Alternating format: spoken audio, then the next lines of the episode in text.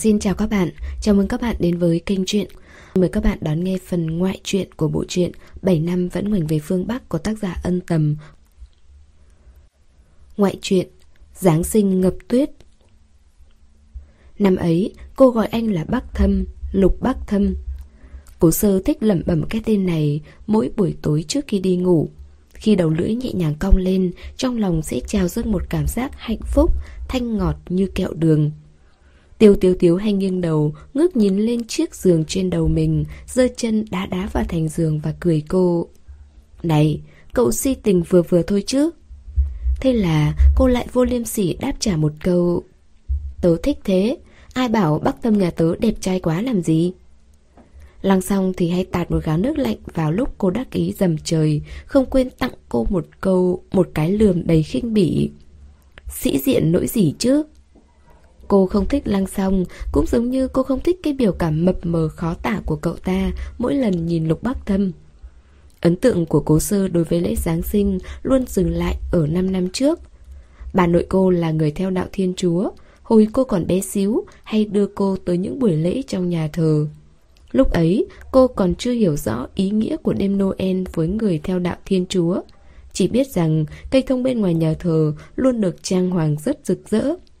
Cùng với tiếng chuông điểm lúc nửa đêm, những hàng nến trắng dài dằng dặc trang trí cho cả bàn ăn, xếp đủ tới nghìn người được thắp sáng. Đủ các món ăn và rượu vang trông cực kỳ hấp dẫn dưới ánh nến. Đó là ở Quỳnh Châu, giáo đường đứng nghiêm trang giữa những ngọn núi. Tiếng chuông Noel lan tỏa cả cái ấm áp sưởi ấm cho tiết trời vốn đã ẩm ướt. Lễ Noel năm đó, Quỳnh Châu không có tuyết. Giáng sinh là phải ngập tràn màu trắng, đây là kết luận của Cố Sơ vào mấy năm sau khi được cùng bố mẹ đi du lịch tới Bắc Âu. Nhất là khi tới Thụy Sĩ, tuyết trắng điểm xuyết trên từng cành thông ở mỗi gia đình. Dâu của ông già Noel cũng trắng muốt. Cố Sơ tự cảm thấy mình đã sinh nhầm nơi. Đầu tiên là Quỳnh Châu, kế đó lại tới Thượng Hải. Thượng Đế dường như đã lãng quên hai thành phố này, keo kiệt dù chỉ một vài bông tuyết gọi là tượng trưng cho mùa đông. Thế mà, mùa Giáng sinh ấy lại khiến cô không thể nào quên. Đêm Noel ấy có Lục Bắc Thâm, đêm Noel năm ấy có tuyết rơi ở Thượng Hải. Có lẽ ông trời cuối cùng cũng đã niệm tình. Năm đó cũng thật kỳ lạ, tuyết ở phương Bắc cũng chạy xuống phương Nam. Một Thượng Hải chưa bao giờ có tuyết cũng được cưng chiều đã đời một lần. Tuy trận tuyết không lớn, nhưng đối với người dân ở thành phố khan hiếm tuyết này, nhất là vào đêm Noel, nó đã đủ để trở thành một bữa tiệc màu trắng cho các bạn nam thanh nữ tú, trong đó có cả Cố Sơ. Lục Bắc Thâm không phải là một người lãng mạn, thế nên việc anh xuất hiện dưới tòa nhà ký túc xá nữ quả thực đã khiến Cố Sơ ngạc nhiên. Ngoài việc học, anh còn làm thêm mấy việc. Lễ Noel càng là lúc anh bận rộn hơn cả. Thế nên những ngày như thế này, Cố Sơ luôn rất ngoan ngoãn, không tới quấy rầy anh. Thế mà anh lại tới, dưới sắc đêm nhàn nhạt, giữa tuyết trắng tung bay, xung quanh là những cây thông được các câu lạc bộ răng đèn nhấp nháy. Có những cô gái trang điểm xinh đẹp, vội đi hẹn hò, cười xúc xích, quay đầu nhìn, rồi đỏ mặt trước bóng lưng cao dài của anh. Anh đứng im, thẳng tắp, cho tới khi nhìn thấy bóng cô. Cô lao như bay tới, nắm lấy bàn tay hơi lạnh giá của anh, cười hì hì hỏi: Sao anh lại tới đây? Anh cúi đầu nhìn cô: Đón Giáng sinh cùng em. Cô thấy anh hôm nay mặc một chiếc áo sơ mi trắng sạch sẽ, bên ngoài khoác một chiếc áo dạ đậm, kèm với chiếc khăn màu xanh dương choàng qua cổ. Chất vải không thể rẻ tiền hơn, thế mà khoác lên người vẫn khiến anh xuất chúng và nổi bật. Cố Sơ mặc rất đẹp, một chiếc váy rất hợp với không khí Noel. Hoặc có thể nói, mỗi một bộ quần áo của cô, dù là chất vải hay giá tiền, đều vượt trang phục của Lục Bắc Thâm. Anh nói, anh đã đặt bàn sẵn. Cô những tưởng họ vẫn lái xe mô tô lượn khắp đường lớn ngõ nhỏ của Thượng Hải. Nhưng anh lại nói, anh đã thuê ô tô. Cố Sơ nắm rõ tình hình kinh tế của Bắc Thâm.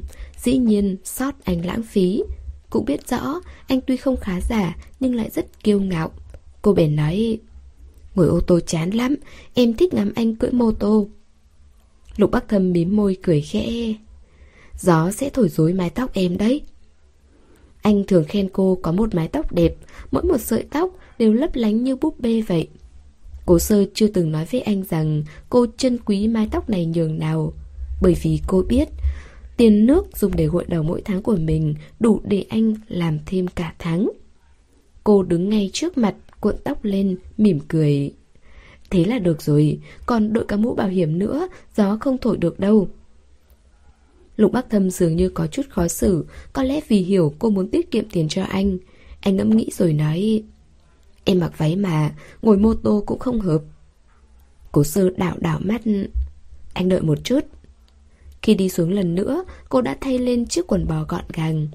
Lục Bắc Thâm thấy vậy thở dài, cởi chiếc khăn trên cổ mình xuống, quàng vào cổ cô. Hôm nay là ngày lễ, em nên ăn mặc xinh đẹp chứ. Cố Sơ khoác tay anh, hất cằm. Được đứng cùng anh, em đã rất đẹp rồi.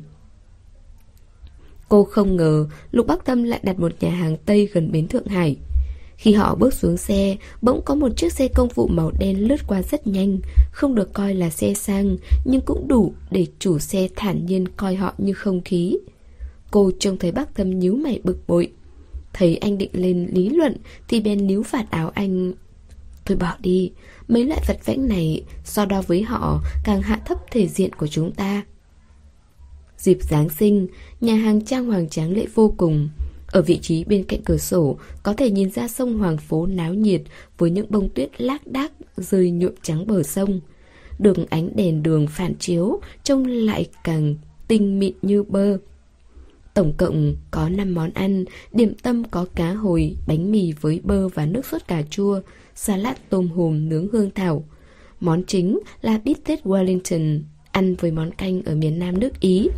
Cuối cùng là món kem tính nhân ngọt chết người. Bắc Thâm hỏi cô, có thích mùi vị của nhà hàng này không? Cô cười hạnh phúc, rất ngon. Nhưng thực tế là cô hận kiểu làm ăn được chăng hay chớ của nhà hàng này. Cá hồi quá kỹ, phô mai quá mặn, mùi vị của tôm hùm không tươi. Còn món bít tết, chất lượng thịt thì không tồi, tiếc là bại trong tay một vị đầu bếp rõ ràng quá tự phụ. Nếu muốn cô bình phẩm nhà hàng này, cô sẽ nghiêm khắc nói một câu, còn chẳng ngon bằng đầu bếp nhà tôi. Nhưng câu này cô không thể nói ra. Trong một đêm lãng mạn như thế này, ở một địa điểm không khác gì lấy tiền ra giải như bến Thượng Hải, món ăn cũng theo thời vụ mà tăng giá. Nhà hàng này chẳng thể coi là ngon nhất ở đây, nhưng chính vì lễ Tết nên bữa ăn này cũng đủ khiến Bắc Thâm bận rộn cả tháng rồi. Bắc Thâm tỉ mỉ cắt bít tết thành miếng nhỏ, đưa tới trước mặt cô, dịu dàng nói, thích thì ăn nhiều một chút. Tối đó anh không ăn nhiều, đa phần chỉ ngồi ngắm cô rồi mỉm cười. Từ nhà hàng đi ra, tuyết càng lúc càng nặng hạt. Trận tuyết này như một món quà, mặc dù không quánh như tuyết phía Bắc, nhưng cũng là quá đủ cho một đêm Noel. Bầu không khí trên đường Tân Giang cũng nhuốm mùi tuyết, mặt đất như được trải một lớp muối trắng tinh. Có không ít các cặp đôi đi đi lại lại, cô và Bắc Thâm được coi là một cặp khá nổi bật. Lục Bắc Thâm không nói nhiều, đa số thời gian chỉ nhìn cô cười. Cô khoác tay anh, dính chặt vào người anh. Cô thích hít hà mùi hương trên quần áo anh, như mùi không khí thanh mát. Không chạm vào thì thôi, chỉ chạm nhẹ là ngây ngất. Anh kéo kín khăn choàng cổ lại cho cô, lại giúp cô gạt đi những bông hoa tuyết rơi xuống tóc, hỏi, em lạnh không? Cô lắc đầu, rất ấm áp. Cô muốn ước một điều, đó là được khoác tay anh đi tiếp, cứ thế đi mãi không ngừng. Có một bé gái nhỏ xách giỏ hoa đi lên trước, non nớt nhìn Bắc Thâm và nói, anh à, hôm nay là Noel, anh mua cho chị gái xinh đẹp hai quả bình an đi. Gọi là quả bình an cho mỹ miều, thực chất là hai quả táo được bọc giấy đỏ rực rỡ, rồi được thắt chiếc nơ Giáng sinh với hai màu xanh đỏ. Mấy ngày Tết này, đồ gì không quan trọng, quan trọng là ý nghĩa. Lục Bắc Thâm có lẽ cũng coi trọng điều này. Anh vừa định rút ví ra thì Cố Sơ đã hỏi giá. Cô bé nói, không đắt ạ, một trăm đồng một đôi. Một trăm đồng hai quả táo. Cố Sơ không thiếu tiền thì cũng không tiêu hoang như vậy. Cô kéo Bắc Thâm định đi, nhưng anh nói, cầu bình an mà. Cô trừng mắt với anh, mang một trăm đồng vào siêu thị, anh mua được cả rổ táo rồi. Không phải cô không nỡ bỏ ra một trăm đồng, mà không nỡ để Bắc Thâm trả. Dĩ nhiên, cô có thể đường hoàng bỏ cho cô bé một trăm đồng. Nhưng cô biết, làm vậy là đánh vào lòng tự trọng của Bắc Thâm. Anh là một người rất ưa sĩ diện, nhất là khi đối diện với hoàn cảnh gia đình cô. Cô bé ở phía sau đuổi theo nói: "Hôm nay là Giáng sinh mà, một trăm đồng không đắt đâu ạ. À. Anh ơi, các đôi yêu nhau hôm nay đều mua quả bình an đấy." Cổ Sơ rất muốn chất vấn bé gái kia xem quy định đó ở đâu ra. Nhưng Bắc Thâm đã thẳng thừng rút ví, lấy quả bình an sặc sỡ ra. Cô bé chúc liên tục mấy câu rồi bỏ chạy. Quả bình an được nhét vào tay cô, lòng cô đầy ấm áp. Nhưng ngoài miệng vẫn oán trách: "Anh bị gạt rồi, hai quả táo mất toi một trăm đồng. Anh không sót, em cũng thấy sót. Cô thương anh." Lục Bắc Thâm cười, xoa đầu cô nói: "Anh mong em luôn được bình an." Cô thấy ấm lòng, lại đôi phần nhức nhối, khẩn trương mở lớp giấy bọc ra. Quả táo ấy độ bọc giấy đỏ rực, không khác gì màu áo của ông già Noel. "Anh một quả, em một quả." Cô đưa một quả có dòng chữ Giáng sinh vui vẻ cho anh và nói: "Cả hai chúng ta đều phải bình an." Thật ra cô muốn nói: "Đồ ngốc, Giáng sinh đâu quan trọng tặng quả bình an, toàn là mấy chiêu trò để bán hàng thôi." Nhưng quả bình an trong tay nóng hổi như trái tim cô, rõ ràng bên ngoài tuyết đang bay, vậy mà sóng lòng vẫn hừng hực cuộn trào. Từ nhỏ tới lớn, cô có rất nhiều món quà Noel đủ các loại, thậm chí có loại còn là dạng khan hiếm. Vậy mà chỉ duy có quả bình an này là món quà tuyệt vời nhất cô nhận được. Dòng sông trước mặt sáng bừng lên, soi sáng khuôn mặt Cố Sơ. Cô chỉ vào hoa đăng reo lên: "Ở đây náo nhiệt quá." Anh bỗng từ phía sau nhẹ nhàng ôm lấy cô. Cô không quay đầu, chỉ yên lặng cảm nhận lồng ngực ấm áp ấy. Bắc Thâm vùi mặt vào tóc cô, như say đắm lại như quyến luyến.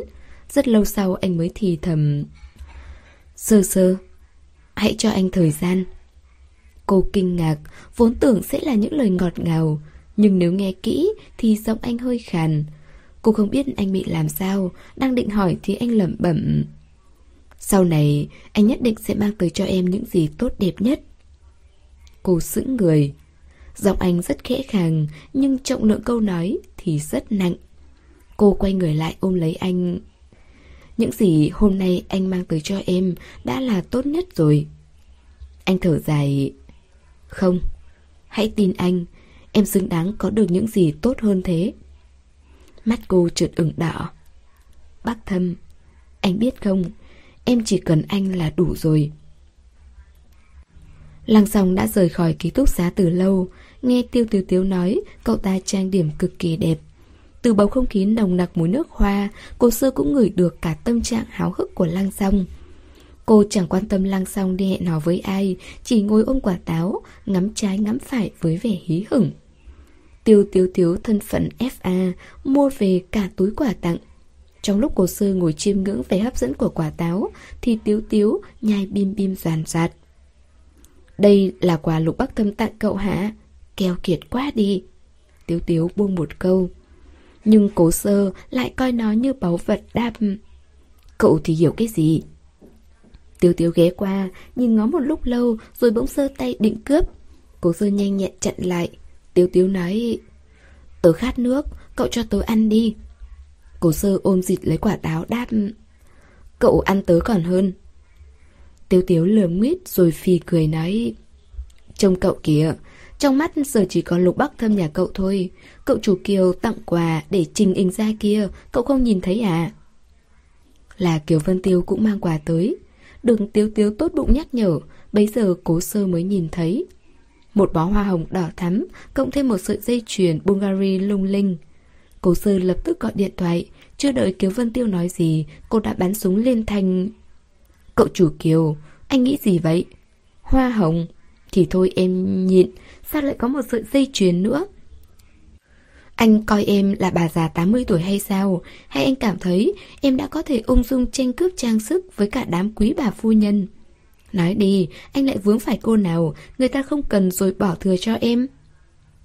Đầu kia vẫn rất nhẫn nại, đợi chàng mắng té tát của Cố Sơ kết thúc mới uể oải giải thích: Người hiểu anh chỉ có em gái Cố Sơ.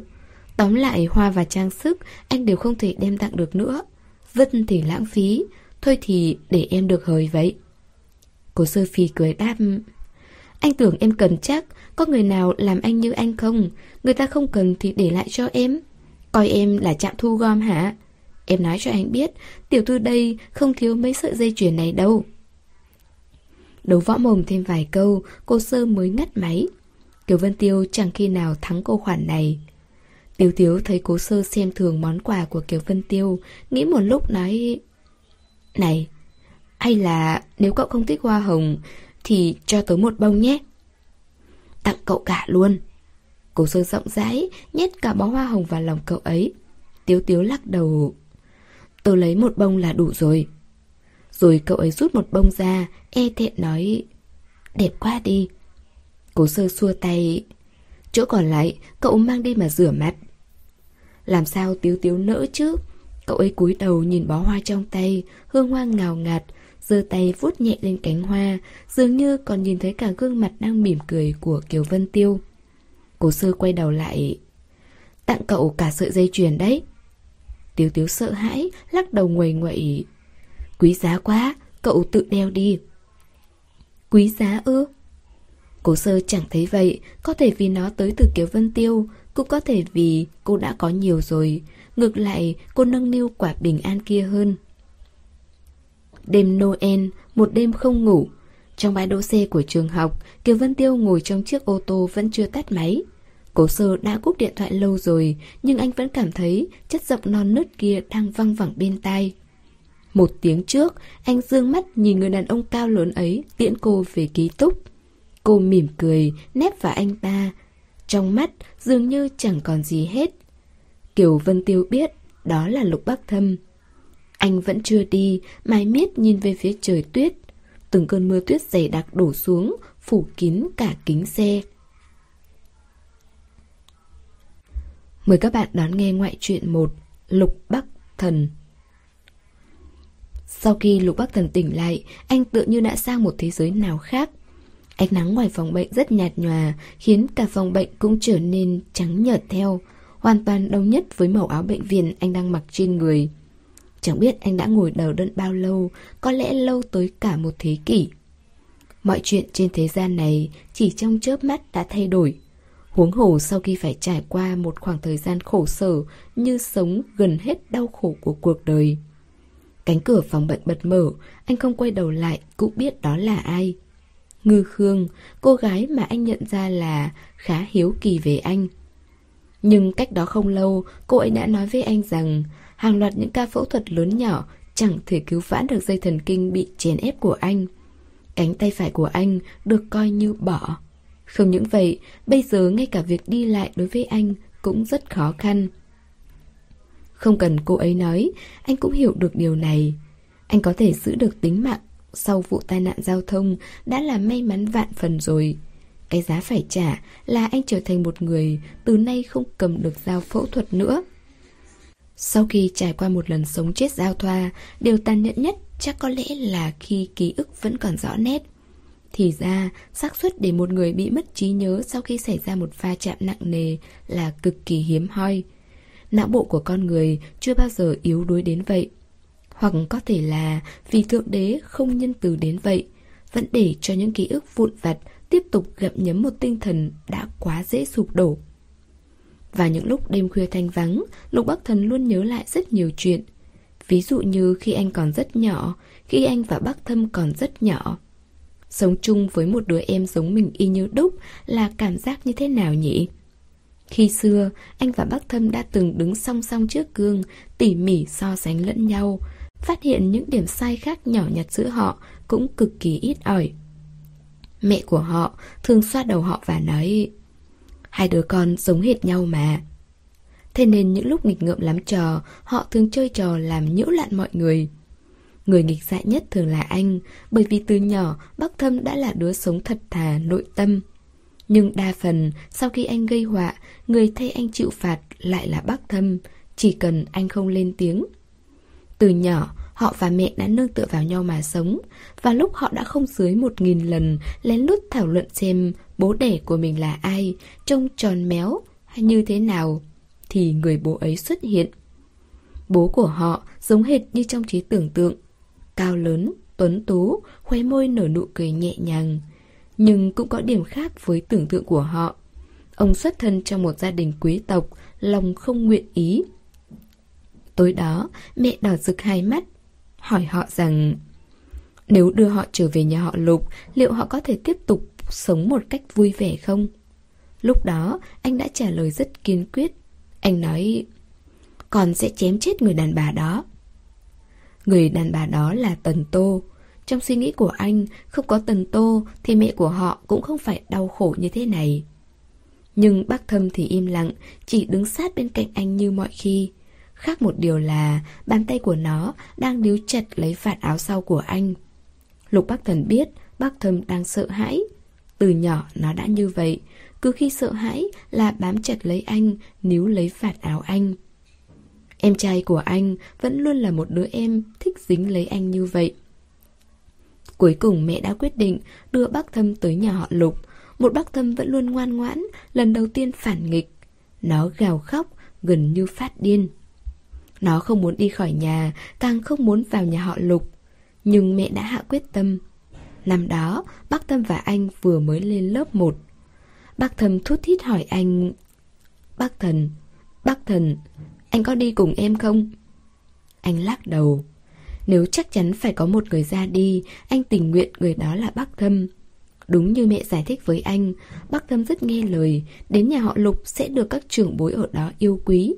Quan trọng hơn cả là bác Thâm từ nhỏ sức khỏe đã yếu nên được sống một cuộc sống thoải mái như cậu chủ. Không giống như anh, da thô thịt dày đã quen. Anh nghĩ trước khi ra đi, bác Thâm đã oán giận anh. Nếu không, nó đã chẳng đi thẳng lên xe không buồn quay đầu lại, không nhìn anh lấy một lần. Bác Thâm nói nó rất thất vọng về anh. Phải, thân là người làm anh, anh không giữ được em trai ở lại. Chính anh cũng quá thất vọng về mình. Có một khoảng thời gian sức khỏe của mẹ bắt đầu xuống dốc rất nhanh, nhất là trạng thái tinh thần. Bà đã yêu bố cả đời, nhưng định mệnh không cho họ ở bên nhau đến cuối đời. Đây mới là đả kích mang tính chất hủy diệt một người phụ nữ. Về sau, bác Thâm lấy danh nghĩa phải chăm sóc sức khỏe mẹ để về nước. Lúc trở về, nó đã nghiến răng ken két nói với anh rằng, anh à, chúng ta không thể để người đàn bà đó được sống sung sướng. Sau khi Lục Bắc Thần mơ màng tỉnh dậy, anh lại vừa trải qua một ca phẫu thuật dài khác. Ngư Khương nói với anh rằng ca phẫu thuật lần này kéo dài suốt sáu tiếng đồng hồ. Khi Smith vào thăm anh, chú ấy mỉm cười nói, nhóc à, cháu mạng lớn lắm, thời gian tỉnh dậy còn sớm hơn dự tính của chú nhiều. Anh đã nghĩ tới cái chết. Mùi máu tanh còn lưu lại ở hiện trường vụ tai nạn khi đó, rất lâu sau vẫn còn quẩn quanh trong khoang mũi. Thế nên anh muốn chết. Smith nhìn ra được anh không quá tham vọng được sống, bèn bắt đầu trừng mắt quát, chú cứu sống cái mạng của cháu mất quá nhiều sức lực, đừng có mà không biết điều. Bây giờ anh là kẻ tàn phế, làm gì còn sợ biết điều hay là không. Anh thà mình cứ nằm lại hiện trường vụ tai nạn đó, rồi nhắm mắt mãi mãi, cũng không muốn phải như lúc này. Người không ra người, ma chẳng ra ma. Anh chỉ sợ, cho dù anh chết rồi, cũng không ai nhớ đến anh. Người mẹ đã quá cố, người em trai đã bặt vô âm tín. Và cô gái mà anh thương thắt lòng, Cố Sơ. Cô là một cô gái kiêu hãnh. Thế nên số phận đã định trong chuyện tình yêu này, anh phải trở thành kẻ bại trận. Có lúc Ngư Khương hay hỏi anh đang nghĩ gì, có phải là nghĩ tới cái chết không? Phải. Ngoài nghĩ tới cái chết, anh còn nhớ tới Cố Sơ. Cho dù anh hận cô lắm, nhưng vẫn không kiềm lòng được mà nhớ tới ánh trăng năm nào. Là tia nắng đầu thu rửa sạch cho bầu trời Thượng Hải không còn chút tì vết. Cây ngô đồng còn chưa vàng hẳn. Gió thổi qua, chỉ có một vài chiếc lá lác đác bay ngang. Nhưng rực rỡ hơn cả là Cố Sơ ngày nhập học. Rất ồn ào, náo nhiệt. Xe sang, người nhà đua nhau đi tiễn, và cô thì kiêu hãnh như một cô công chúa. Một cô gái được người ta chiều thành hư. Lục Bắc Thần xưa nay rất ghét kiểu con gái ấy, cậy có gia đình ngông cuồng tự đại. Nhưng rõ ràng là kiểu người mình ghét. Vậy mà hôm đó, anh vẫn không kìm lòng được nhìn cô thêm mấy lần. Rất xinh. Không phải kiểu xinh quyến rũ, mà là kiểu xinh tươi sáng. Rất nhiều năm về sau, mỗi lần nhớ lại khung cảnh ấy, Lục Bắc Thần đều cảm thấy ánh nắng hôm ấy thật đẹp. Nhưng nếu tỉ mỉ nhấm nháp, thì đó lại chính là gương mặt cô, sáng rực như nắng. Tuy bên cạnh rất đông người, nhưng cô không nhìn nghiêng nhìn ngó. Cô hơi ngước lên, có một nụ cười nhẹ nhàng bên môi và chảy lan vào trong ánh mắt. Nụ cười đó ngây thơ, trong veo, giống như bộ đồ mặc trên người cô. Tuy đắt giá, nhưng trông lại giản dị, thanh tao. Mái tóc cô nhẹ nhàng bay bay theo gió, giống như đai đen của người tuyển thủ, lấp lánh, sáng ngời. Sau này Lục Bắc Thần đã nghĩ, có lẽ chính từ ngày ấy, anh đã đánh rơi trái tim mình. Lúc đó Lục Bắc Thần vẫn chưa mất tích. Khi đề cập tới Cố Sơ, thằng bé nói: nghe nói cô ta là thiên tài, nhìn một lần là nhớ mãi. Đúng là khiến người ta phải bất ngờ đấy. mười bảy tuổi, thi đỗ vào Đại học A danh tiếng lẫy lừng với thành tích xếp thứ nhất. Điều này quả thực khiến một Lục Bắc Thần xưa nay luôn cao ngạo phải nhìn cô bằng ánh mắt khác. Giữa biển người mênh mông, khi định mệnh của bạn xuất hiện, thật ra bạn sẽ có cảm giác đấy. Chỉ ít thì Lục Bắc Thần đã có cảm giác như vậy. Ngay từ giây phút đầu tiên nhìn thấy Cố Sơ, anh đã mơ hồ cảm nhận được một điều gì đó, giống như một dự cảm.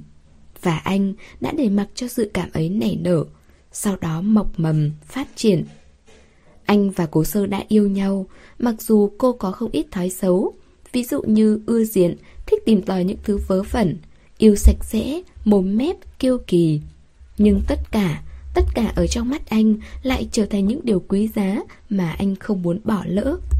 Đương nhiên, anh cũng có tình địch, Kiều Vân Tiêu đó. Nghe nói, quan hệ giữa hai gia đình Cố Kiều vô cùng thân thiết. Cũng có nghĩa Kiều Vân Tiêu mặc nhiên được ưu tiên.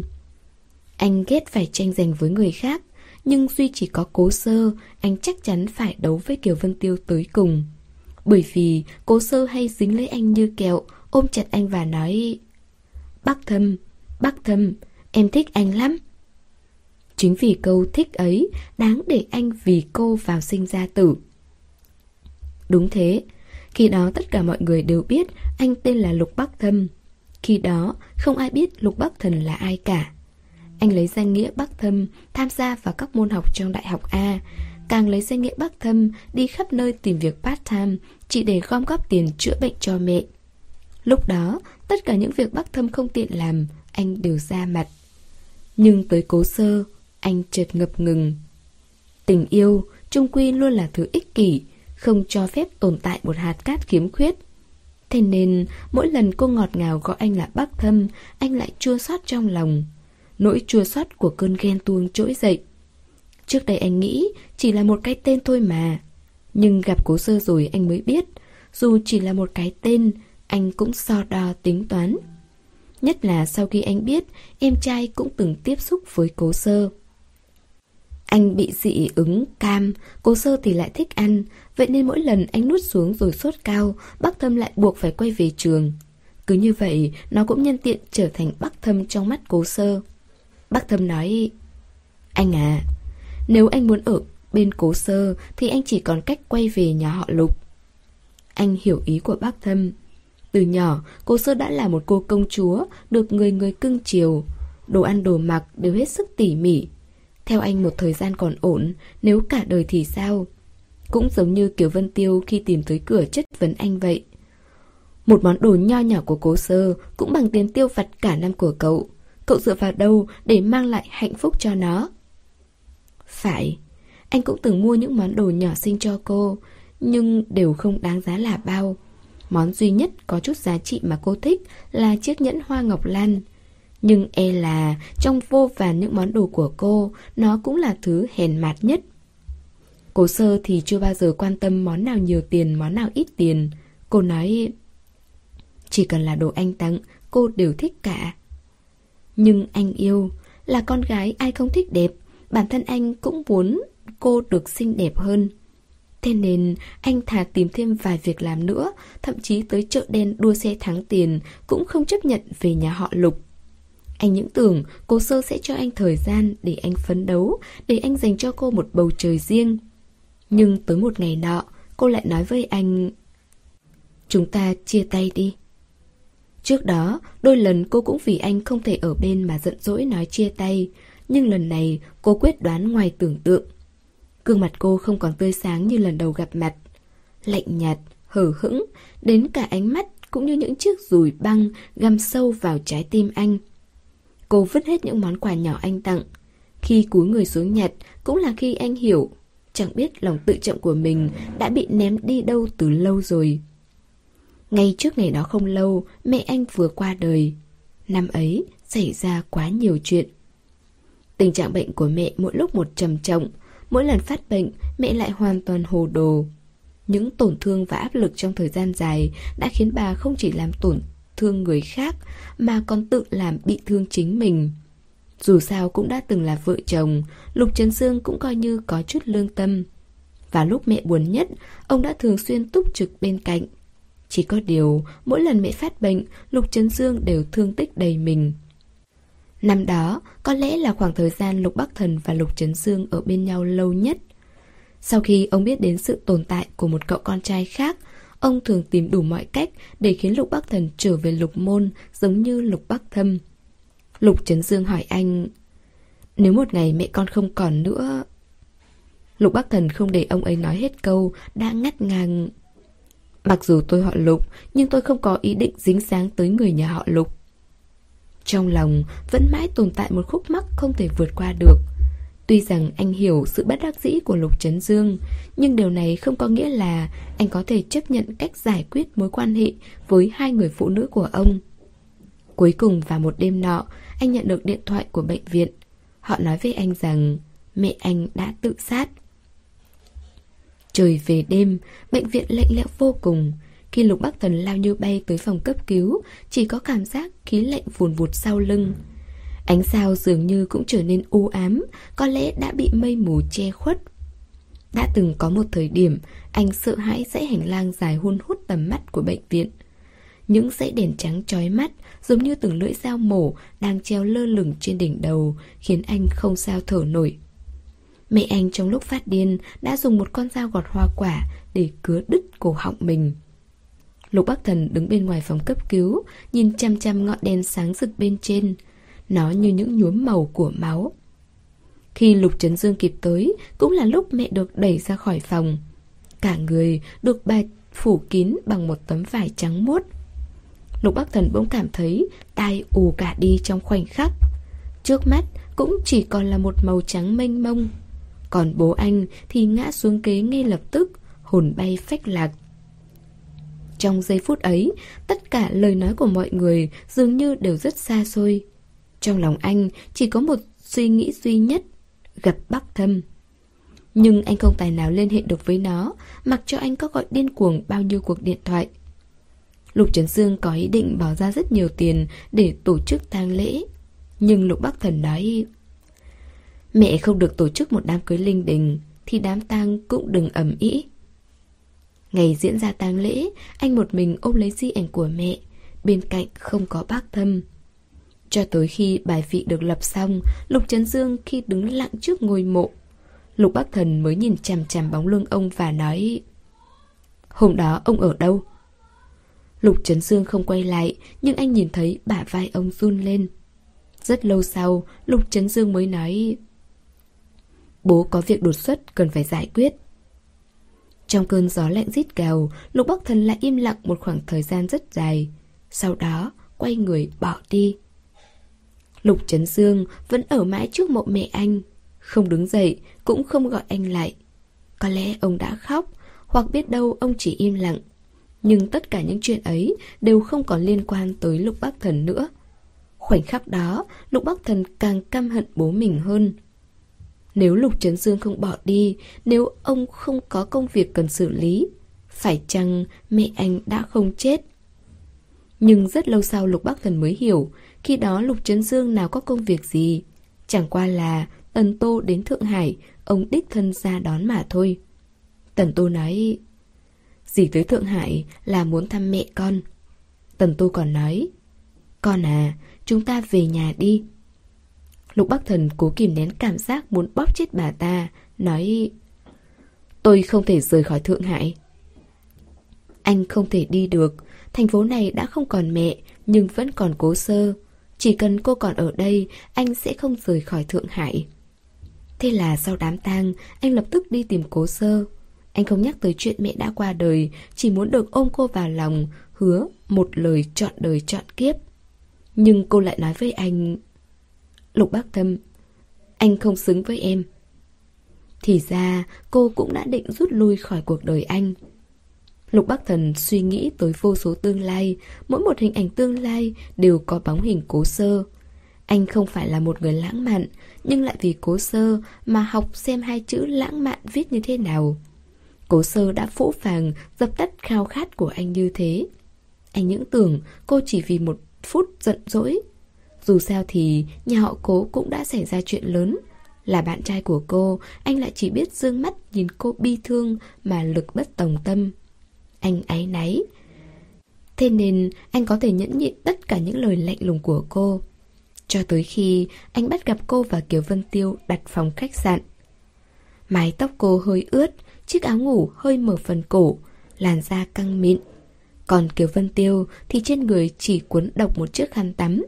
Khuôn mặt hống hách chắn tầm nhìn của anh, cũng đồng thời quét sạch hết thể diện của anh.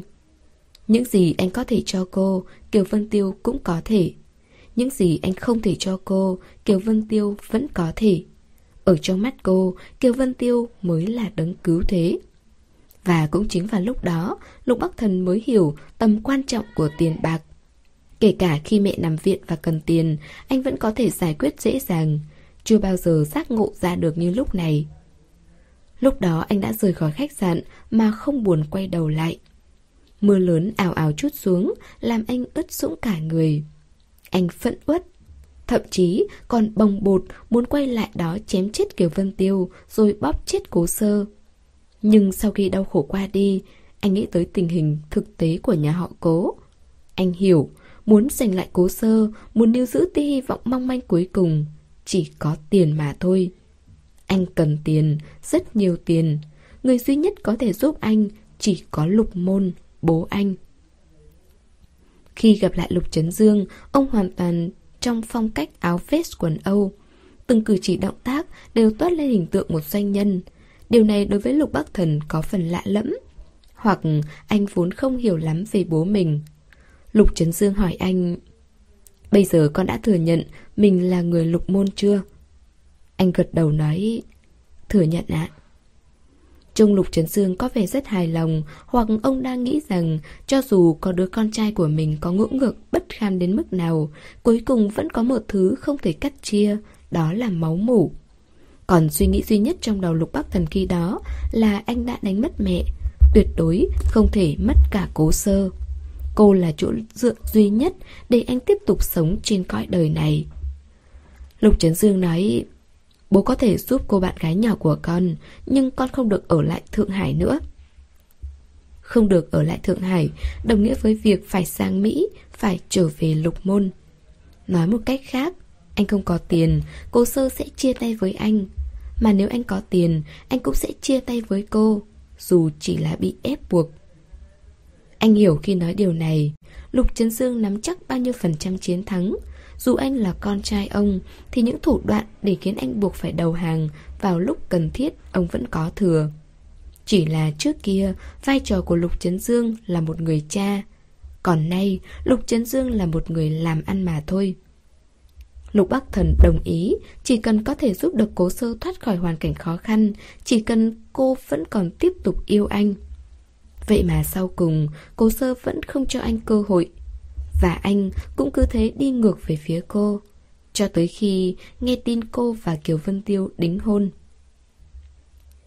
Số bệnh nhân trong bệnh viện cuốn băng kín như anh không ít, nhưng những người bị thương nặng như anh cũng không nhiều. Anh trai của Ngư Khương là người chứng kiến chiếc ô tô của anh lao xuống sườn núi như thế nào. Điều may mắn là anh trai của cô ấy chỉ bị thương nhẹ. Các y tá trong bệnh viện đều nói lúc được đưa vào trong bệnh viện anh vẫn còn ý thức. Chỉ sau khi nhìn thẳng vào màn hình tivi trên tường mà gào lên, anh mới bất tỉnh nhân sự. Ngư Khương cũng nói, dáng vẻ của anh khi đó gần như phát điên, điên rồ không thể kìm hãm. Giống như một con thú đã ngoi ngóp hơi tàn, nhưng vẫn liều mạng chống chọi lại số phận. Khi đó anh đã nhìn thấy tin tức về chuyện liên hôn giữa hai nhà Kiều Cố, một tin tức chấn động. Tai nạn này là một tai bay vạ gió. Khi anh biết Cố Sơ sắp cưới Kiều Vân Tiêu, anh không thể chịu đựng được nữa. Anh bất chấp tất cả lao tới sân bay, chuẩn bị về nước. Anh gọi cho Cố Sơ hết lần này tới lần khác. Anh phải nói với cô rằng, Sơ Sơ, em không thể lấy người khác được. Anh cũng phải nói với cô rằng, Sơ Sơ, em phải cho anh một cơ hội chứ. Anh còn phải nói với cô rằng, Sơ Sơ, anh không quan tâm chuyện giữa em và Kiều Vân Tiêu. Anh càng phải nói với cô rằng, Sơ Sơ, hãy đợi anh, đợi anh về nước, đợi anh mang hạnh phúc tới cho em. Nhưng tất cả những lời này anh đều không thể nói thành lời.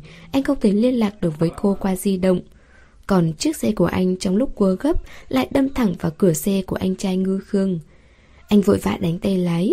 Khi tỉnh lại thì đã trở thành một kẻ tàn phế.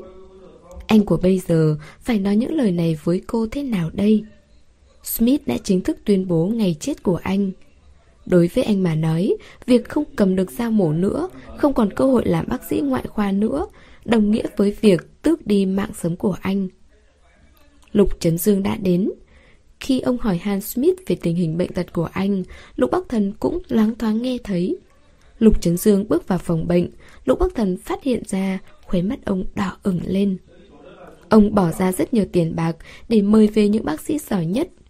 Nhưng lòng tất cả mọi người đều sáng như gương. Smith đã là người quyền uy nhất rồi. Lục Bắc Thần hỏi ông, nhà họ Cố sao rồi? Lục Trấn Dương hỏi ngược lại anh, chẳng phải con đã nhìn thấy rồi sao? Nhìn thấy lễ đính hôn với nhà họ Kiều long trọng nhường nào, chẳng phải việc này có nghĩa là nhà họ Cố đã thoát khỏi được nguy khốn rồi ư?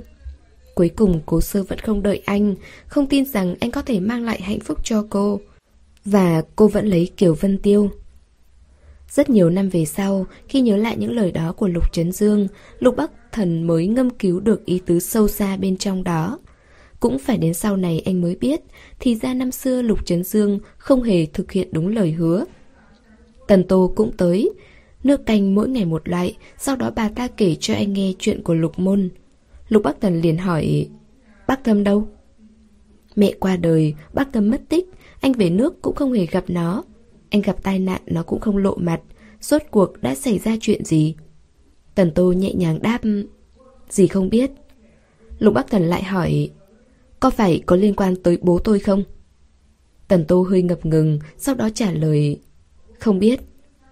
Trầm mặc một lúc lâu sau, Lục Bắc Thần lại hỏi, nó chết rồi ư? Lần này Tần Tô trả lời rất rõ ràng, chưa. Cuối cùng bà ta bày món canh đã nấu ngon lành ra trước mặt anh, nói, nếu còn quan tâm tới tung tích của em trai mình thì phải cố gắng mà sống tiếp. Câu nói này của Tần Tô đã khiến anh tìm được ý nghĩa để tiếp tục sống. Còn Ngư Khương thì thẳng thắn hơn. Có lẽ không chịu nổi biểu hiện sống giờ chết giờ của anh mỗi ngày, cô ấy dứt khoát đưa anh tới nơi làm việc của mình. Cũng phải tới khi đó anh mới biết nghề nghiệp của Ngư Khương. Cô ấy là một chuyên gia nghiên cứu chất độc, nhưng thường xuyên có liên quan tới những người đã chết. Ngư Khương mở ra cho anh một cánh cửa khác. Đằng sau cánh cửa ấy là một thế giới mà anh chưa từng tưởng tượng, thế giới của cái chết. Ngư Khương nói với anh, trên đời này không phải ai cũng có may mắn sống sót. Hôm đó Ngư Khương nói không nhiều, vì đa phần cô ấy phải tập trung làm việc. Là một vụ án trông có vẻ như uống thuốc độc tự sát, Ngư Khương và các đồng nghiệp đang dốc hết sức để tìm ra chân tướng. Anh ngồi trong phòng thực nghiệm, ngăn cách bên ngoài khu vô trùng. Mọi người bên trong vẫn mải mê bận bịu. Anh nghe thấy đồng nghiệp của Ngư Khương hỏi, cậu thanh niên kia trông nhàm chán quá, bạn trai của cô đấy à? Ngư Khương đáp, là một người muốn chết từng giây từng phút. Lúc đó có người cười phá lên, lại là một cậu nhóc không biết trời cao đất dày. Cứ cho ở đây với chúng ta một tháng, cậu ta sẽ biết trân trọng những tháng ngày được sống ngay thôi. Lại có người khác chen vào, đáng tiếc khuôn mặt đẹp trai đó. À, Ý của tôi là nếu cởi bỏ lớp băng ra mà nhan sắc vẫn chưa bị hủy hoại. Họ những tưởng một kẻ cục mịch như gỗ ở ngoài không hiểu họ đang nói gì. Thế nên họ mặc sức nói, mặc sức cười. Mà Ngư Khương thì cũng không ngăn cản, để kệ cho từng chữ cười đùa bỡn cợt ấy lọt vào tai anh. Anh hiểu cô cố tình làm như vậy. Anh ở đó tới tận khi trời tối mịt. Sau đó anh nói với Ngư Khương: đưa tôi về bệnh viện đi. Ngư Khương cũng tốt bụng, còn quan tâm tới cơ thể tàn phế một nửa của anh mà đưa anh quay lại bệnh viện. Vài ngày sau đó, Lục Bắc Thần im lặng một cách kỳ lạ. Ngư Khương không biết anh đang nghĩ gì, cuối cùng lo lắng nói với anh: nếu anh băn khoăn về những lời nói của đồng nghiệp tôi, tôi thay mặt họ xin lỗi anh. Lục Bắc Thần vẫn không lên tiếng. Smith vì chuyện Ngư Khương lén đưa Lục Bắc Thần ra ngoài mà nổi trận lôi đình, cũng bất chấp hình tượng mắng cho Ngư Khương một trận té tát. Ngư Khương không phản bác, cũng không giải thích. Có lẽ trong mắt cô ấy, suy nghĩ và hành động một chiều của mình đã tạo ra sự trầm cảm buồn bã của anh lúc này. Nhưng cô ấy không biết một điều, anh im lặng không có nghĩa là tâm trạng anh tụt dốc. Vài ngày sau, lúc Smith sắp phát rồ đến nơi thì Lục Bắc Thần lên tiếng. Anh hỏi Smith nếu tích cực phối hợp điều trị, anh có thể bình phục được đến đâu. Smith lại vui mừng phấn khởi, hứa với anh nhất định sẽ dốc hết sức lực, chắc chắn sẽ khiến anh trở lại như một người bình thường. Nhưng Smith lại căng thẳng, nhấn mạnh thêm một lần nữa. Việc muốn cầm dao mổ là điều không thể nữa rồi. Tay phải có thể cử động bình thường, nhưng anh không thể tiến hành những ca mổ cần sự tỉ mỉ nữa. Cũng sẽ chẳng có bệnh viện nào nhận một bác sĩ vì dây thần kinh bị tổn thương mà ảnh hưởng tới khả năng vận động của tay. Lục Bắc Thần chỉ đáp là đã biết. Sau đó, anh như trở thành một con người hoàn toàn khác. Không những không từ chối các ca phẫu thuật mà còn tích cực điều trị các phác đồ vật lý theo đúng hướng dẫn của các bác sĩ. Có điều, đầu giường của anh bỗng chất đầy sách, là số sách anh nhờ Ngư Khương mang tới cho mình. Smith nhìn thấy xong, bèn tiện tay lật xem và quả thực đã sửng sốt một phen. Ông hỏi anh định làm gì, Lục Bắc Thần nói: tay phải phế, cháu vẫn còn tay trái, không cầm được dao mổ thì cháu sẽ cầm dao giải phẫu. Không làm được bác sĩ, cháu vẫn có thể trở thành pháp y. Tất cả mọi người đều không hiểu quyết định của anh. Smith không hiểu. Trong mắt ông, dù không làm được bác sĩ ngoại khoa, nhưng anh vẫn có thể xem xét tới các khoa khác. Bố anh không hiểu, thế nên khi nghe xong quyết định này, ông gần như bùng nổ. Ông cho rằng người nhà họ Lục phải là người đứng trên thương trường hô phong hoán vũ, chứ không phải là một pháp y ngày ngày lần sờ xác chết. Ngư Khương cũng không hiểu, cô ấy thừa nhận hành động ban đầu của mình chẳng qua chỉ là muốn kích thích ý chí của anh. Nhưng không có nghĩa muốn anh chuyển ngành một cách triệt để như vậy. Bỗng chốc ngay cả các nhân viên y tá, các hộ lý trong bệnh viện cũng đều nhìn anh bằng ánh mắt quái đản. Chỉ có mình anh hiểu rõ bản thân đang làm gì. Thế nên phẫu thuật có đau đớn cách mấy, anh cũng vượt qua. Trị liệu vật lý có khó nhập cách mấy, anh cũng cắn răng ráng chịu. Thậm chí anh còn phải học lại từ đầu cách dùng thìa dĩa, cách mặc quần áo, cách đánh răng rửa mặt. Có một ngày, anh nỗ lực cúi xuống buộc dây giày. Có một đứa trẻ đã kêu lên: mẹ ơi, chú kia lớn tướng rồi mà không biết thắt dây giày ạ? Phải, phàm là những việc người khác có thể nhẹ nhàng hoàn thành, anh đều phải nỗ lực học tập như một đứa trẻ vừa mới chào đời. Cho dù ánh mắt người khác nhìn anh kỳ lạ, cho dù bắt đầu lại từ đầu là quá khó khăn, cho dù con đường phía trước còn xa vời vợi, anh phải sống tiếp bằng một con người hoàn toàn mới. Anh phải lấy lại thân phận Lục Bắc Thần. Nói với những người từng phản bội anh, từng bỏ rơi anh rằng anh đã quay về rồi. Cố Sơ. Cái tên này giống như một lưỡi dao chọc thủng mọi sự rệu rã và tê liệt của anh. Anh phải tìm em trai, phải về nước, phải tính một món nợ ra trò với Cố Sơ. Đây chính là lý do để anh sống tiếp. Trong những tháng ngày sau này, mỗi lần nhớ lại khoảng thời gian này, anh đều cảm thấy phải chân thành cảm ơn Ngư Khương. Nếu không có cô ấy, có lẽ chẳng biết anh còn mơ màng tới năm bao nhiêu tuổi. Nếu không có cô ấy, có lẽ anh cũng chẳng tìm cách để tiếp tục sống. Nhưng khi ấy, trong lòng anh chỉ có oán giận. Anh muốn tìm lại Cố Sơ, muốn tận mắt chứng kiến cảnh cô khóc trước mặt anh. Năm xưa cô đối xử với anh như thế nào, anh sẽ từ từ đòi lại tất cả. Lục Bắc Thần trở thành khách sống lâu dài trong bệnh viện. Đồng thời lúc này, vụ án đầu tiên do anh nhận cũng được hoàn thành trong bệnh viện. Khi đó Ngư Khương đã nói với anh bằng một giọng sửng sốt. Hay, Vic, phải chăng tôi đã vô tình tạo nên một pháp y thiên tài? Trung Quốc có một câu gọi là vô tình trồng liễu, liễu đơm bông đó. Nói vậy có đúng không? Anh đã chính thức trở thành một pháp y. Nhưng mục đích khi đó vốn không đơn thuần, càng không nhằm vào thứ gọi là chính nghĩa. Nhưng sau quãng đường đời rất dài sau này, khi lần lượt các vụ án bày ra trước mắt, khi từng linh hồn chết oan uổng được yên nghỉ dưới lưỡi dao giải phẫu của anh, anh mới tìm được giá trị của bản thân khi sống tiếp. Anh đã từng muốn trở thành một bác sĩ ngoại khoa giúp người khác sống tiếp. Còn bây giờ, anh trở thành một pháp y có thể giúp người chết nhắm mắt xuôi tay. Con đường này không hề dễ dàng. Muốn được trở thành một pháp y có tên tuổi, đầu tiên phải có những kiến thức chuyên môn vững chắc. Thêm nữa, kinh nghiệm là rất quan trọng. Thế là kể từ ngày đó, dù vụ án nào có lớn hay nhỏ, phức tạp hay là đơn giản, chỉ cần để anh có cơ hội tham gia, anh đều sẽ tham gia. Lục Trấn Dương buộc phải thỏa hiệp trước sự cố chấp của anh. Ông hỏi, bố có thể giúp gì cho con? Anh nghĩ rồi nói, quỹ tài chính. Có tiền là có quyền phát ngôn, càng có điều kiện vật chất và bối cảnh. Quỹ tài chính sẽ là một bệ đỡ không tồi. Quan trọng hơn là anh cần dùng quỹ tài chính để tìm kiếm tung tích Bắc Thâm. Bố đã đồng ý. Để che mắt người ngoài, anh ký tên chuyển nhượng lấy danh nghĩa của Lục Bắc Thâm. Khoảng thời gian này, Ngư Khương đã giúp đỡ anh rất nhiều. Cô ấy là chuyên gia hàng đầu trong lĩnh vực này, lại thường xuyên hợp tác với các pháp y giỏi số một trên thế giới. Thế nên, cô ấy có thể giúp anh giới thiệu không ít chuyên gia.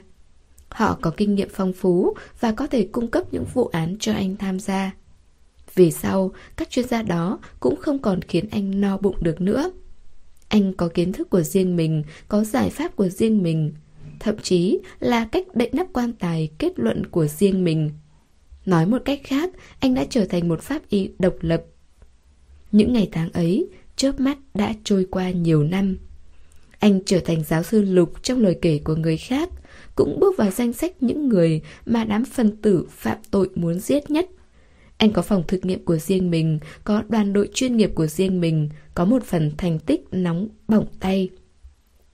Nhưng những năm ấy, thứ duy nhất khiến anh sống chỉ có công việc. Anh học cách yên tĩnh và trầm mặc, anh học cách kén ăn, anh học cách sạch sẽ, anh học cách dùng hàng hiệu. Sau khi học được những thứ này, Lục Bắc Thần chợt nhận ra, từ khi nào anh đã học mọi thói quen của cô. Thứ duy nhất không thuộc về Cố Sơ là chứng sợ ánh sáng. Rất nhiều lần, Lục Bắc Thần đã bừng tỉnh sau cơn ác mộng. Ánh đèn xe chói mắt khiến sống lưng anh toát mồ hôi lạnh. Sau đó, anh rơi vào một khoảng trời đen tối mù mịt không bờ bến. Thế nên về sau, anh đã quen giấu mình trong bóng tối. Chỉ ở trong môi trường không có ánh sáng, anh mới cảm thấy mình vẫn an toàn. Lục Bắc Thần đang tìm kiếm một cơ hội, một cơ hội để đường hoàng quay về nước. Anh nghe nói, nhà họ Cố không có một tin tức nào. Cũng nghe nói, hiện trường chia tách rạn nứt của hai nhà Kiều Cố. Nhiều năm qua, những ngọt ngào quá khứ đã không còn. Thì ra từ đầu đến cuối, anh là một gã đàn ông hẹp hòi như vậy. Bao oán hận tích tụ trong lòng nhiều năm, vẫn còn như mới. Cuối cùng cũng có một ngày, vụ án nghệ sĩ phiêu lông nổi tiếng Tiêu Tuyết tự sát lọt tới tai anh. Địa điểm phát hiện xác chết chính là Quỳnh Châu. Quỳnh Châu, nơi Cố Sơ dọn về ở sau này. Thế là Lục Bắc Thần đã tiếp nhận vụ án đó. Ngư Khương kỳ lạ hỏi anh, Vic, anh rốt cuộc định làm gì? Anh đáp, về nước. Ngoại truyện Lục Bắc Thần phần hai. Đã từng có một chiếc mô tô phân khối lớn từ Thượng Hải vượt ngàn dặm xa xôi để tới Hạ Môn. Có một đám thanh niên đầy sức sống, dẫn đầu là một cậu thanh niên khá điển trai. Chuyện này đã dấy lên một cơn chấn động nhỏ tại Hạ Môn. Ngày hôm đó, nghe những người chứng kiến kể lại rằng chàng trai dẫn đoàn đã điều một cô gái, hoa nhường nguyệt thẹn như con chim nhỏ nép bên người. Hôm sau, đám thanh niên ấy đã trở thành tin tức nóng hổi tại địa phương. Trên ảnh chính là chàng trai dẫn đoàn, một tay kẹp mũ bảo hiểm, một tay vòng qua sau gáy ôm lấy cô gái, cọ trán mình vào trán cô ấy. Trong bức ảnh, trán cậu ấy lấm tấm mồ hôi, khóe môi rướn lên, cô gái kia cũng cười rất ngọt ngào. Chẳng qua chỉ là một tin xã hội mang ra đổi vị cho bữa trà chiều, thế mà chỉ vì khí thế của cả đoàn sau khi đặt chân tới Lục Môn, họ đã được người ta chú ý. Đảo Cổ Lãng, mảnh đất nhỏ bé chật hẹp, vào lúc không có quá nhiều du khách thì những tin tức nhỏ này đã trở thành chuyện tiêu khiển của rất nhiều các bà chủ cửa hàng. Hoàng Anh khi nghe người ta kể lại chuyện này, khi đó đang ngồi dựa vào gốc cây phượng, ngắm hoàng hôn và cắn hạt dưa. Chị là bà chủ của thời khắc đặc biệt, một cửa hàng bán thiệp lưu niệm, hàng xóm láng giềng đều gọi chị là chị Anh. Mọi người nói, đám thanh niên đó đã tới đảo Cổ Lãng. Thế là vào một ngày nọ, chị Anh đã gặp được anh chàng dẫn đoàn mà mọi người kể mãi. Cậu ta đi cùng một cô gái vào cửa hàng. Cô gái đó, từng cử chỉ động tác đều thể hiện một sự kiêu hãnh, giống như một đứa con bị chiều hư. Hai người đều đang ở độ tuổi phơi phới sức trẻ, cũng nhìn ra được họ là người yêu của nhau. Cô gái nhỏ nhìn thấy vô vàn những tấm thiệp xanh đỏ thì rất hưng phấn, ầm ĩ đòi được gửi bưu thiếp cho bạn bè. Rõ ràng là cậu thanh niên không có hứng thú gì với mấy món đồ nhỏ nhặt này, nhưng cậu ta vẫn ở bên cạnh cô gái, khóe môi tươi cười, cực kỳ nhẫn nại. Cô gái chọn một vài tấm bưu thiếp, nói muốn gửi cho bạn. Trong cửa hàng cũng bán thêm vài món đồ nhỏ nhắn khác. Cô gái lại hớn hở chọn thêm mấy món. Cô gái hỏi chàng trai bên cạnh bằng khuôn mặt ngọt ngào: "Anh bảo chúng ta có nên viết cho tương lai của mình một tấm bưu thiếp không?" Chàng trai cười nói: "Em thích là được." Chú ý của cô gái đến nhanh mà đi cũng nhanh. Ngay sau đó cô ấy lại nói: "Mà thôi không viết nữa, dù sao thì em yêu anh, dù hiện tại hay là tương lai. Thế nên viết hay không, không có gì khác biệt đâu." Ánh mắt chàng trai ánh lên nụ cười ngọt lịm. Lúc thanh toán, chàng trai kiên quyết đòi trả thay cô gái. Ở trong mắt chị Anh, thật ra chỗ đồ này cũng chẳng đáng bao nhiêu tiền. Đắt hơn một chút, chỉ có chỗ quà làm bằng thủ công. Bây giờ có biết bao nhiêu cô gái đều cho rằng bạn trai trả tiền cho mình là điều hiển nhiên. Hơn nữa, cô gái trước mặt còn rất xinh, số con trai muốn trả tiền cho cô ấy chắc không đếm được. Thế nhưng ngoài dữ liệu của chị Anh, cô gái sống chết không đồng ý. Cuối cùng, dưới sự kiên quyết của chàng trai, cô ấy lập tức bỏ lại một vài tấm bưu thiếp, lại bỏ thêm một vài món đồ thủ công ra. Cuối cùng, chỉ giữ lại khoảng năm sáu tấm bưu thiếp và nói: "Bà chủ, em chỉ lấy chỗ này thôi ạ." Chàng trai không đồng ý, nhất quyết mua hết những thứ cô thích. Cô gái không cho, cười hì hì nói với chị Anh: "Anh ấy là người em phải nghĩ đủ mọi kế mới giành về được đây ạ. Em phải để lại chút ấn tượng tốt cho anh ấy." Chị Anh cảm thấy cô gái trước mắt mình rất thông minh, rất biết giữ thể diện cho đàn ông. Khi rời khỏi cửa hàng, cô gái dính chặt lấy chàng trai, rồi lại nhìn thấy cửa hàng bên cạnh có rất nhiều loại hoa cỏ. Cô ấy lại đòi được qua đó chụp ảnh. Chị Anh nghĩ, vẫn là thanh niên sướng nhất, có thể bồng bột, có thể mặc sức làm mọi điều mình muốn. Điều rõ ràng là chàng trai này dẫn theo cả đoàn người vượt cả chặng đường tới Hạ Môn, chắc chỉ để cô gái này vui thôi. Những chuyện thoải mái ấy cũng chỉ những người ở độ tuổi của họ mới có thể làm được. Trong lúc chị đang cảm thán năm tháng giục người ta già đi, thì chàng trai kia bỗng quay ngược trở lại, mua hết những món đồ ban nãy cô gái ưng ý mà không lấy. Chị Anh không khỏi nhìn thêm cậu ta vài lần, đúng là một cậu nhóc thương người yêu tận đáy lòng. Chỉ là một khúc nhạc xen giữa những năm tháng vội qua, hoặc đơn giản chỉ là một người khách trong vô vàn những người khách chị An đã gặp bao năm. Chỉ có điều, chị không ngờ chị còn gặp lại họ. Khi chàng trai và cô gái ấy quay trở lại, đã là nhiều năm sau. À, có lẽ lúc này nên gọi họ là người đàn ông và người phụ nữ. Đã không còn những ương bướng của tuổi trẻ, đã có thêm nhiều vững vàng và ôn hòa. Chị Anh cũng không hiểu, Ba năm qua, có quá nhiều khách ghé cửa hàng, nhưng sao chị chỉ nhớ mình họ? Vẫn là cô gái chọn lựa, người đàn ông ở bên cạnh. Ban đầu chị Anh không hề chú ý, cho tới khi liếc nhìn ánh mắt người đàn ông, cảm thấy nụ cười của cậu ấy thật quen thuộc, mới nhớ ra cảnh tượng nhiều năm về trước. Cô gái không còn kiêu kỳ như trước kia, nhưng nụ cười vẫn rất ngọt ngào. Có điều, ánh mắt cô ấy khi nhìn anh đã có thêm chút thận trọng, không còn vô tư như trước kia nữa. Nhưng ánh mắt của chàng trai thì không hề thay đổi, thậm chí còn cưng chiều hơn xưa. Cô gái chỉ chọn vài món đồ, nhưng khi thanh toán, người đàn ông lại tính cả những món cô đã ưng nhưng lại đặt xuống. Ngay trước mặt cô gái, còn thẳng thắn và ngang nhiên hơn trước. Hai người này có lẽ đã sớm quên mất, nhiều năm về trước họ từng ghé cửa hàng này. Cô gái đã quyết định viết một tấm bưu thiếp cho tương lai của mình, cô ấy bảo chàng trai ra ngoài đợi. Lúc viết thiệp, chị Anh thấy cô ấy khá do dự. Cuối cùng, cô ấy bất ngờ ngẩng đầu lên hỏi: "Bà chủ, thường thì các vị khách tới quán của chị hay viết gì cho tương lai của họ?" Câu hỏi này quá đường đột, vì chị Anh chưa bao giờ đọc trộm thư của người khác, nên nghĩ mãi bèn trả lời: "Có lẽ là chúc phúc, ờ, cũng có lẽ là ước nguyện gì đó." Cô gái suy nghĩ rồi mới đặt bút. Sau đó nữa, tấm bưu thiếp gửi cho tương lai được đặt vào trong phong thư cô ấy đã chọn tỉ mỉ và phong kín. Chị Anh cảm thấy thật ra cô ấy có tâm sự. Cứ như vậy, cô gái rời khỏi cửa hàng.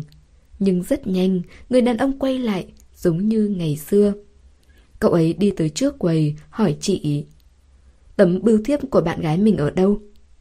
Chị Anh chỉ tay vào tấm bưu thiếp, không hiểu chuyện gì.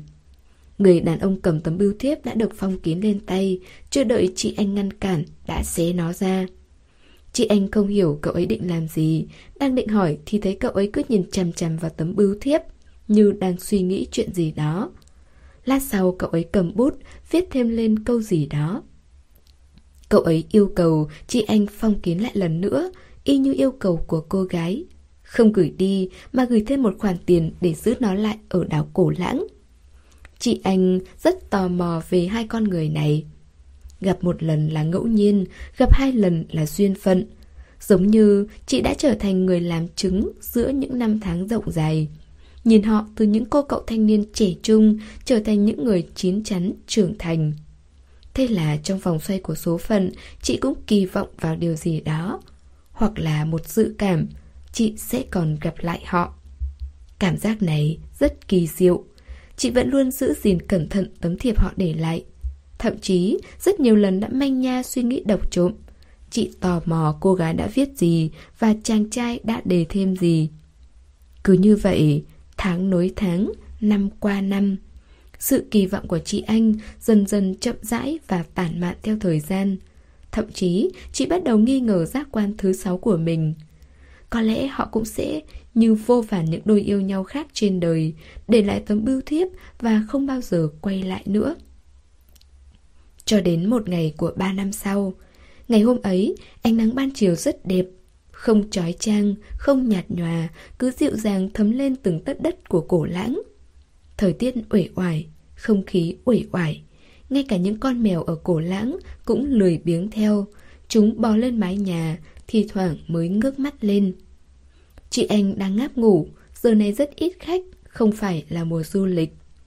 Có tiếng trẻ con vọng qua cửa: "Mẹ ơi, mèo kìa, mèo kìa."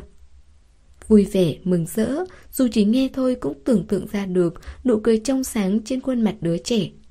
Chị Anh nhìn theo, mắt bỗng sáng rực lên. Là đôi nam nữ đó, quả nhiên họ đã quay lại. Có điều đã thêm một đứa con. Thằng bé chắc đã hai tuổi, mặc chiếc áo phông chui đầu rộng rãi màu xám và chiếc quần nhỏ xíu màu trắng thuần.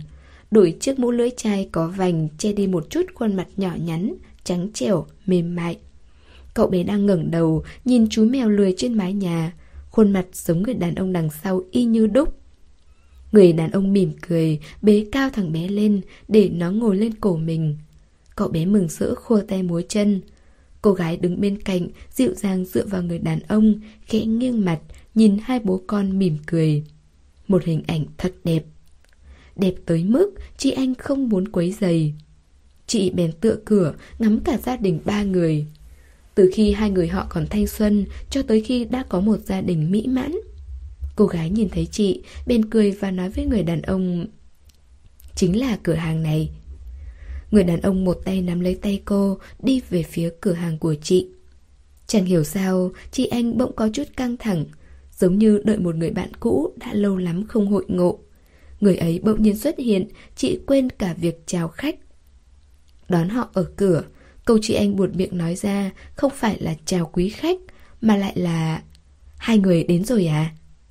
Người đàn ông mỉm cười đáp lại: đã lâu không gặp chị. Cô gái thì vui vẻ nói: không ngờ chị còn nhớ bọn em. Một đôi nam nữ như vậy, chị muốn quên cũng khó. Cậu nhóc trên cổ người đàn ông kêu lên những tiếng non nớt: bố, bố.